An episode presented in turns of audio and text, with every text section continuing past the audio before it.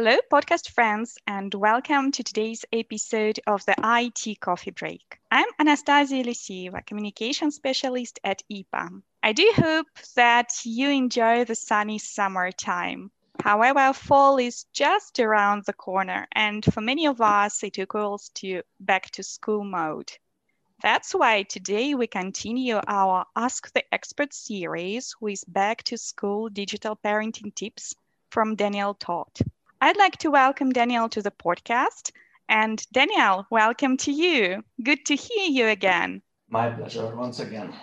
If you have missed our first digital parenting episode with Daniel, be sure to check it out. For those who haven't met Daniel, what you need to know about him in a nutshell is that Daniel is a proud father of two sons. He's a psychologist, YouTuber, and a gamer. And Daniel has more than 10 years practical experience and he helps to resolve family conflicts on screen time, video games, and social media. So basically, on everything that happens to us each and every day. Daniel, as you are a gamer, I have prepared a quick game for you, this or that. I ask, and you choose one option you like the most between the two. Ready? Yes. Let's play then. Tea or coffee?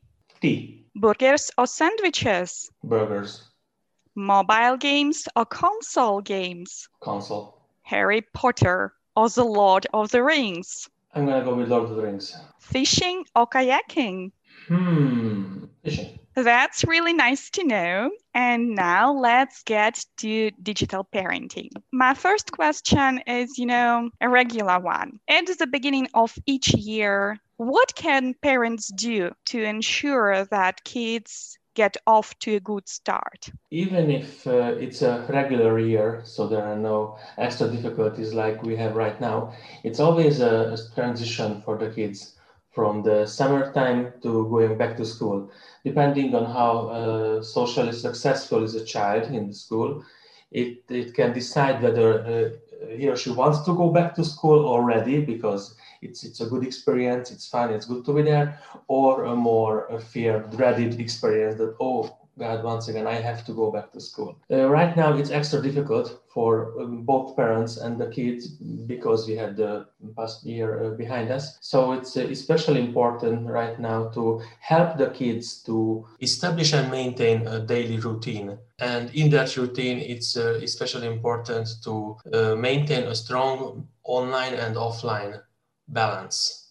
Because in the last year or so, uh, we had let's say an elevated consumption of uh, uh, digital stuff we had a lot more screen time both adults and the kids alike so it's really important if you want to get back to a normal lifestyle a productive school year to, to establish a balance of online and offline activities. That's that's the start. Uh, kids uh, right now need uh, extra attention because uh, uh, even if, uh, as I mentioned before, they are kind of uh, socially successful in school, it's a stressful transition for them all the same because of the, all the rules, all the things that they need to accustom to, all the ways they have to behave in school and so on. And even before the whole pandemic situation, it was a, it was a growing trend that uh, kids preferred to communicate uh, online uh, via chat softwares and so on, rather than communicating uh, in real life face to face.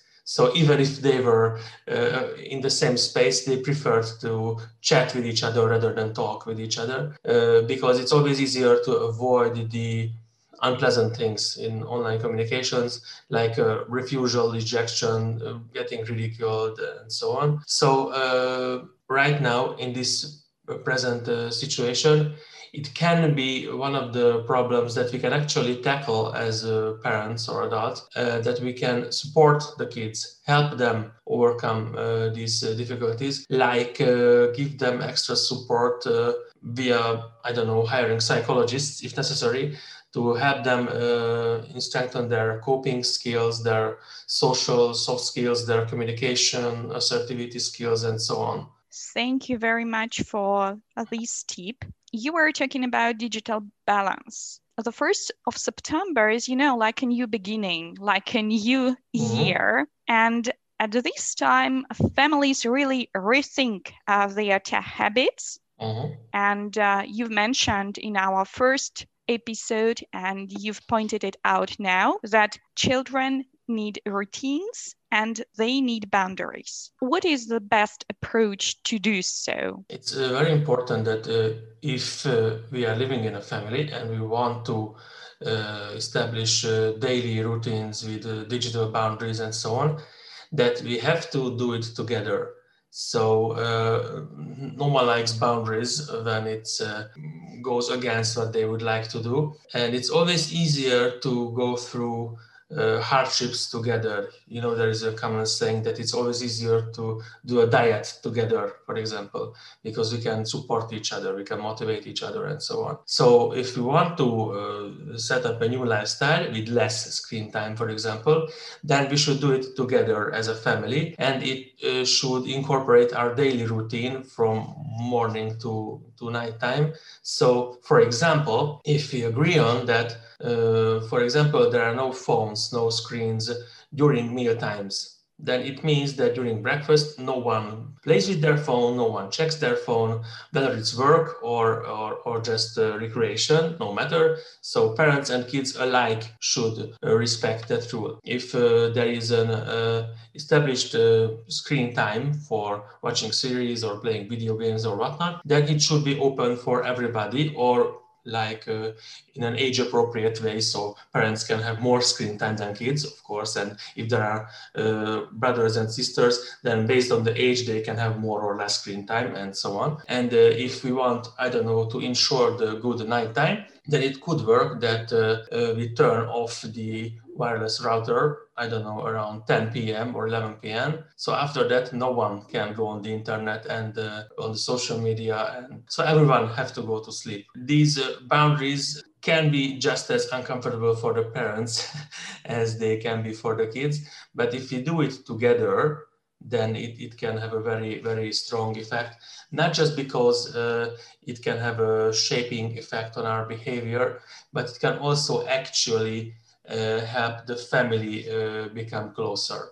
And speaking of getting closer, uh, it can be also a good tip to stop the the fracturing of screen time. By that I mean that it's a it's a common habit that let's say for a four member family they are watching at least eight screens in the in the evening because the TV is on, there is uh, something on my laptop, I'm checking my phone and so on. And instead of that, we should uh, create a convergence of attention. Uh, so, for example, decide what series are we all watching together, uh, or play a video game together. So, create a common family experiences where we can share the experience, where we can make conversation about the things we are watching or the, the games we are playing. We can talk about it after. It can it can have a really uh, strong cohesive effect uh, on the family, and it's also a great opportunity for parents to learn more about their kids because uh, let's say the parents would like to watch some i don't know romantic comedy and the kid says that he wants to watch i don't know some sort of uh, anime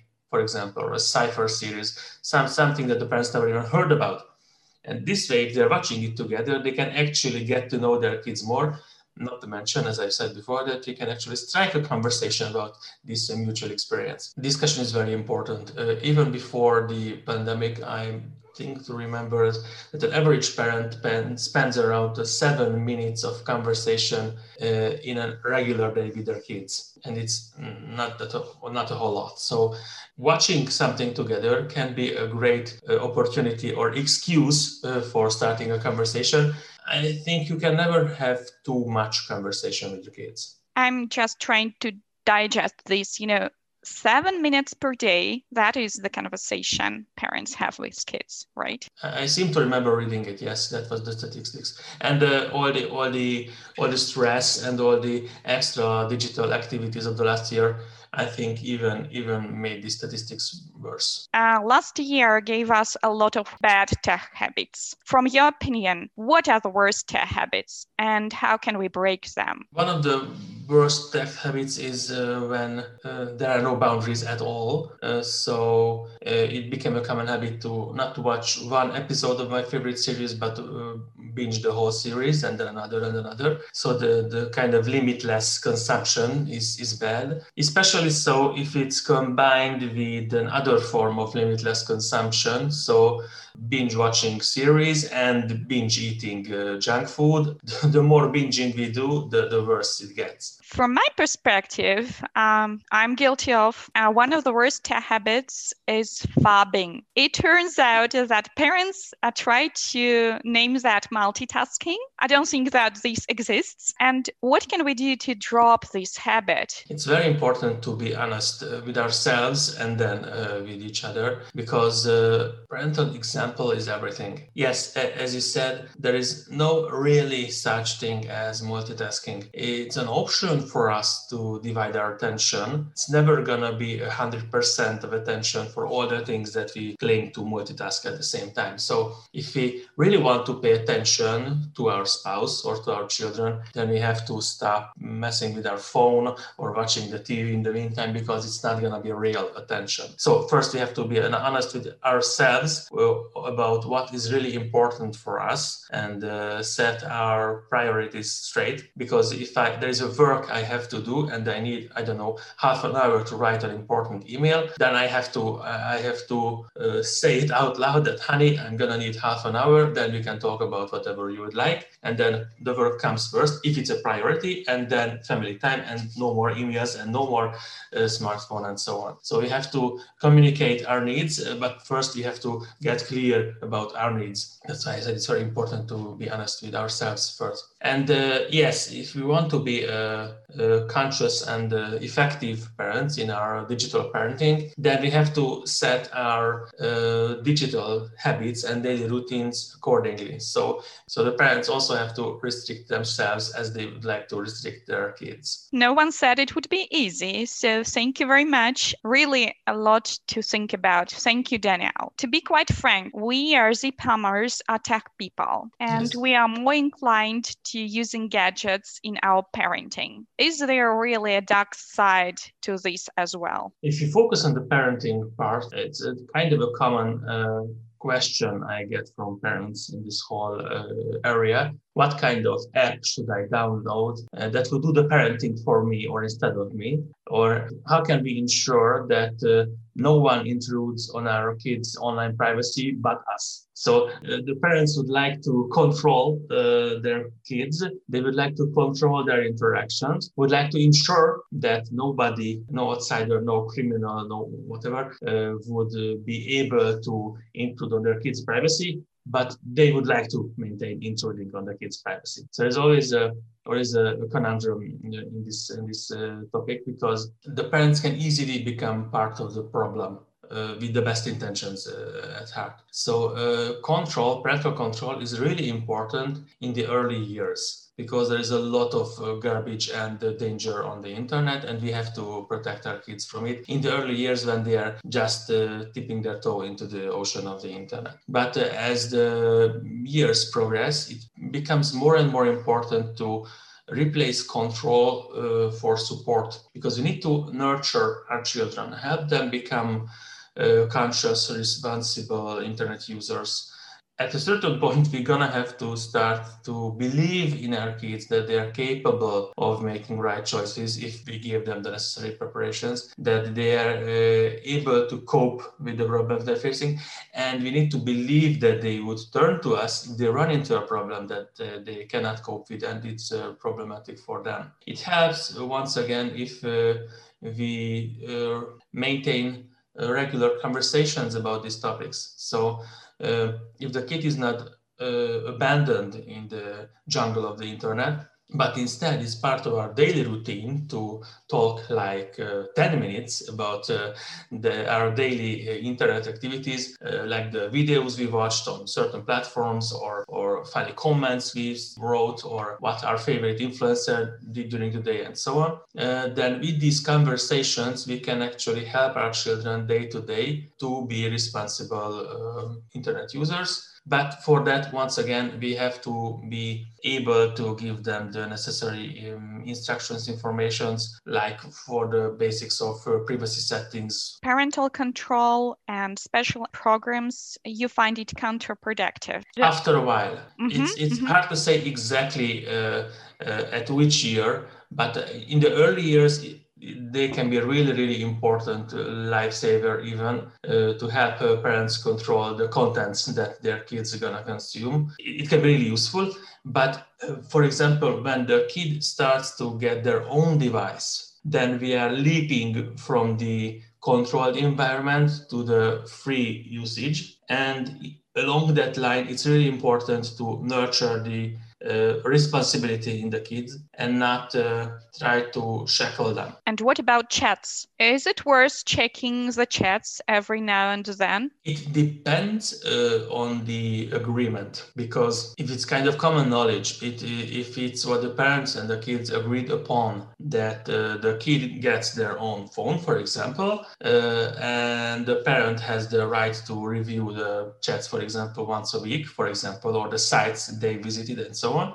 then it's all right. Uh, if the parents promise the autonomy to the kids and then they go behind the back of the kid, then it's a, it's a violation of trust and it can create more problems. Right. Totally agree with that. And I heard agreement. And I do know that a lot of families are doing some kind of family digital device contract or agreement. This tool is becoming more and more popular. And can you tell us what it is and what are the pros and cons of this tool? Maybe a very effective tool, once again, uh, in uh, maintaining the daily routine and digital habits, for example, uh, but only if uh, we do it right. So uh, rules are important for us, but the rules must be be just. They must be uh, reliable. They must be always uh, clear and never whimsical. So if there is a rule that uh, the kid is allowed to play, I don't know, two hours of video games a day, then uh, it cannot become three hours because uh, mommy had a good day, or uh, cannot cannot be denied because daddy had a bad day at work. So rules must be behave like rules like the laws uh, do not change uh, simply because of the weather or, or whatnot, because they're only reliable if they are not biased. So uh, rules can deliver us the, the wonders of uh, consequences. It can be very helpful in shaping the behavior of a kid and for us adults as well. If we live by uh, rules, then we are we can be held accountable and we can uh, sense the consequences of our actions. So, for example, many parents complain about the kids uh, throwing uh, temper tantrums when they're not allowed to play video games, for example. And uh, more often than not, the parents give in and uh, give the kids what they want. With this uh, approach, the kids learn that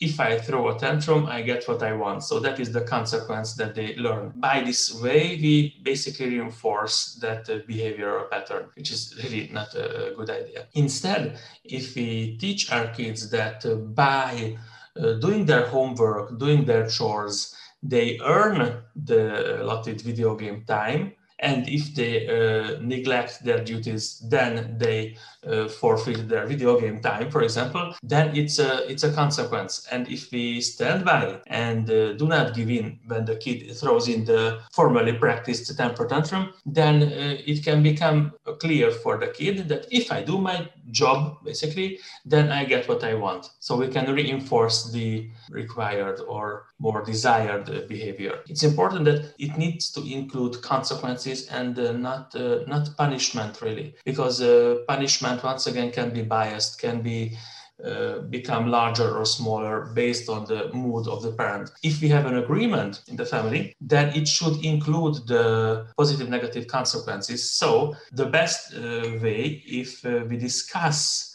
uh, let's see the the steps or the levels of uh, consequences with the kids, and sometimes even they are the ones who who come up with ideas how how they would like to be regulated. It's, it can be really interesting because as we become part of the process, it appears that the kids are really they want rules and they want boundaries But in the day-to-day situations, they're of course uh, playing uh, as hard as they can to get out of those rules. But if we have an agreement that, look, here you said you signed it uh, yourself symbolically, that if you are playing video games after the two hours, then it means that next day, I don't know, it's half an hour less, for example. The key principle is that it needs to be a mutual agreement and it needs to be clear and consequential and never whimsical. Another point you've already started also to mention is social media. Let's discuss this common parenting dilemma. On one hand, I don't want my kid to have social platform until legal age of joining. Yes, yes. But all the other kids will mock him or her for it. And so what should I do? If I forbid it, it might attract kid even more. He will go to some friends and he will set this profile and he will start chatting, etc. What do I do? Okay, uh, there is a um, certain sort of ex- executive decision that we need to uh, make as adults because if you if you're not certain that our kids will follow our rules. So there is a possibility that, uh, for example, our child will uh, register to the certain social media platform behind our back. We have another problem altogether. So then we have another other thing coming. Uh, because if we have this kind of doubts, then we cannot be certain that uh, our child is not online already on those platforms. Right. Mm-hmm. So uh, if you are uncertain, then uh, we have to uh, approach the situation uh, totally differently. So I'm gonna gonna try to make it simple. There are three categories that we can strive for. Category one: uh, our child is not on any of the platforms and is willing to not register, uh, trust us, uh, will follow our rules, and so on. Then we have to go for preparation. If it's just time for our child to go online or get familiar with it, for example, but we not yet want to fully let go them into the into the deep end of the social media, then we can start it in a controlled manner. For example, uh, create a family social media account where uh, we are all there together, learning the ropes together, even uh, can see the interactions of our child and so on and so on. The next step uh, could be a, let's say, semi-controlled uh, account. The one we mentioned before that the child has his or her own social media account, but it's agreed upon that, let's say, once a week, we're gonna look into it, check on it, look, look at the chat communications, look at the friends requests and so on and so on. And in this way, step by step, uh, we have to approach the area in the end. Then we fully let go of our child to make their own choices online that we're gonna do anyway. And we only stay there in the background as support. Someone they can talk to, someone they can ask if they have a problem, and so on. I love this idea of family social media account. So how do we divide the time we spend there or how does it work? It's a perfect opportunity for the family to sit down and start the conversation of the of the wishes and the needs and uh, uh, desires of the family members because for example it can be a valid uh, request from the child that the parents do not post pictures of the kid without the kid's consent, or they want to have the right to approve or veto those pictures before posting. And what about family chats? Is that a good tool for communication? Interestingly enough, the online communication can help in certain situations. So uh, it can be very practical, for example, if you are not at the same place, as it was kind of uh, meant to be used so during the daytime, while the, the kid is at school and the parents at work, it can be a quick and effective way to communicate in a family uh, chat room, for example. But uh, as soon as we have the opportunity to talk with each other face to face, we shouldn't uh, chat with each other just because the other member of the family is another room. So then we should do the extra mile to actually walk to the living room or, or, or to the kids' room to, to have a conversation. But once again, there are situations when it can be uh, an interesting hack, for example, life hack, because it can be a good short-term solution and that's why kids often fall in love with this kind of communication. Let's say the kid would like to ask for something and uh, do not have the courage to ask for it face to face, but just have the courage to ask for it in, in a chat uh, form of communication. If it's possible, face to face communication is always preferred. And it seems like it could be a form of gamification. And so, what are the fun and healthy ways to use tech in family? How can we gamify our family time with the help of tech? It's a tricky question because gamification for me is not tied to tech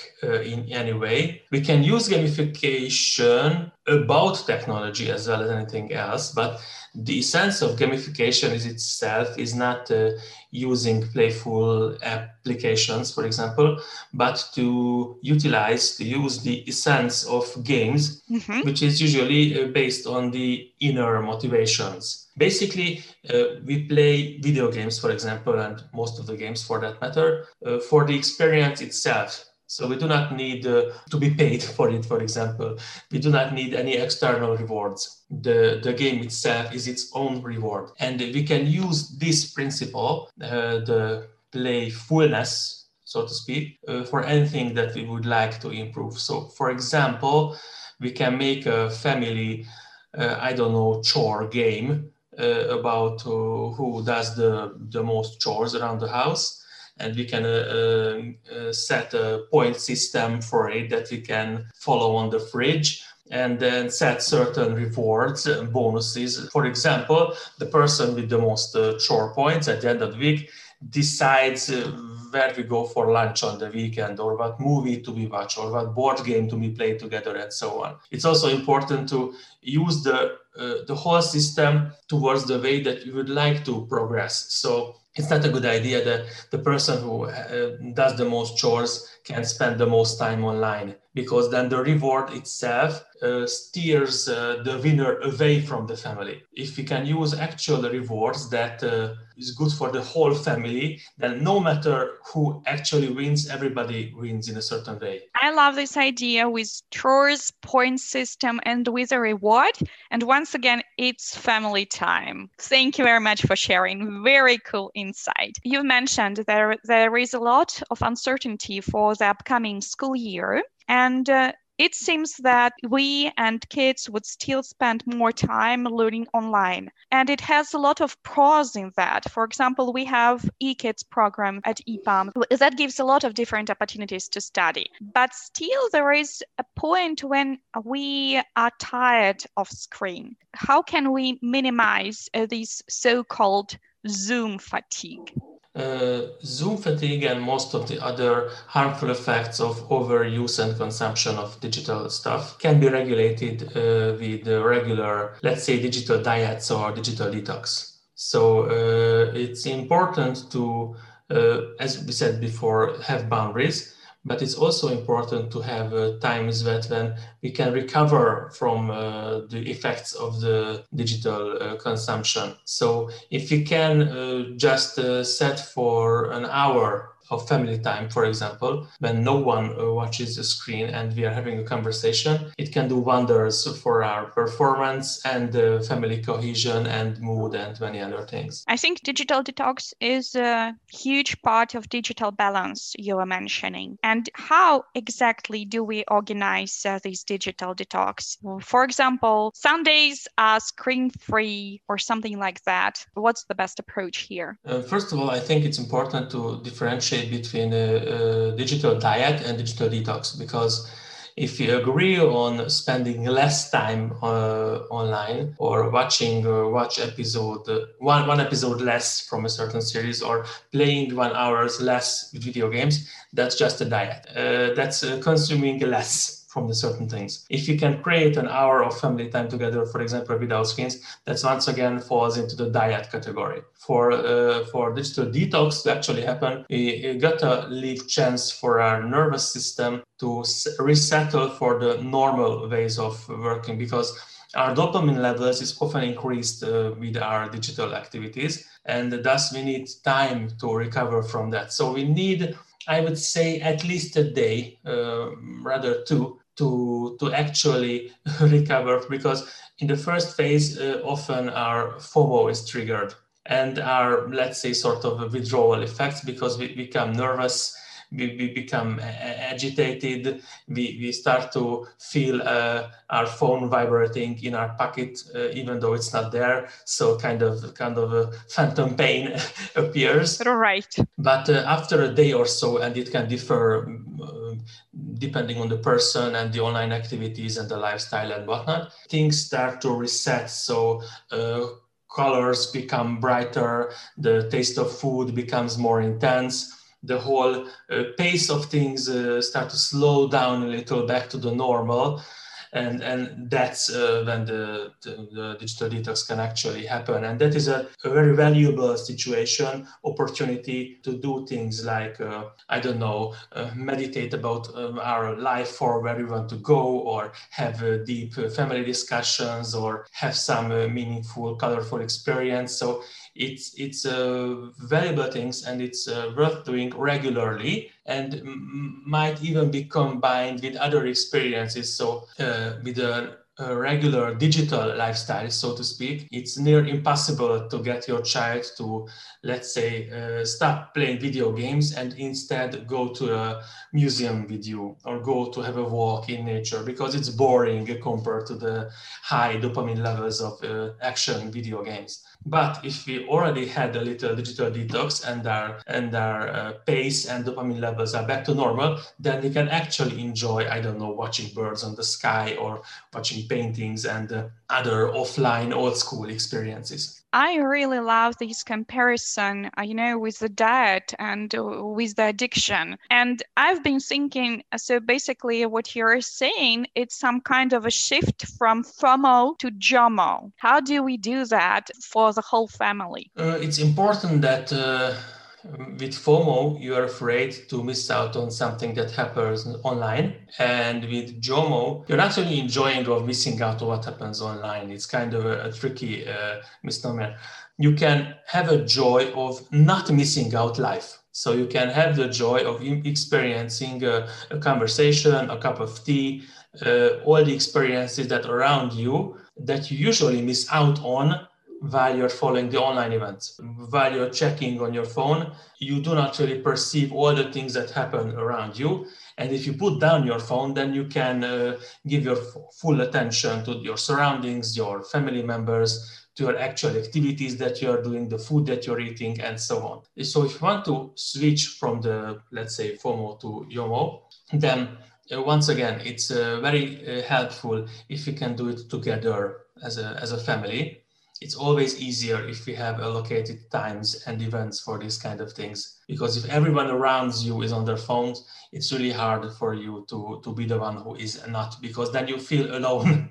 Then you are the one who feel isolated who would actually like to connect uh, for example. It's also helpful to reinvent or more like rediscover how joyful actually how interesting how colorful life can be so for example not having the same meal every day but uh, play with it as a family that uh, i don't know every week we try a different kind of cuisine and it once again can be tied into the family chore games, for example, that the one who did the most chores can be the one who decides that this week is Chinese or Mexican or Italian or, or whatnot, for example. It can also help if we uh, look for uh, offline activities that are connected with our own interests. So, for example, if our kid is uh, is enamored with uh, I don't know medieval uh, knight uh, games, role-playing games, for example, then it can be an alternative to go to riding or fencing or try some archery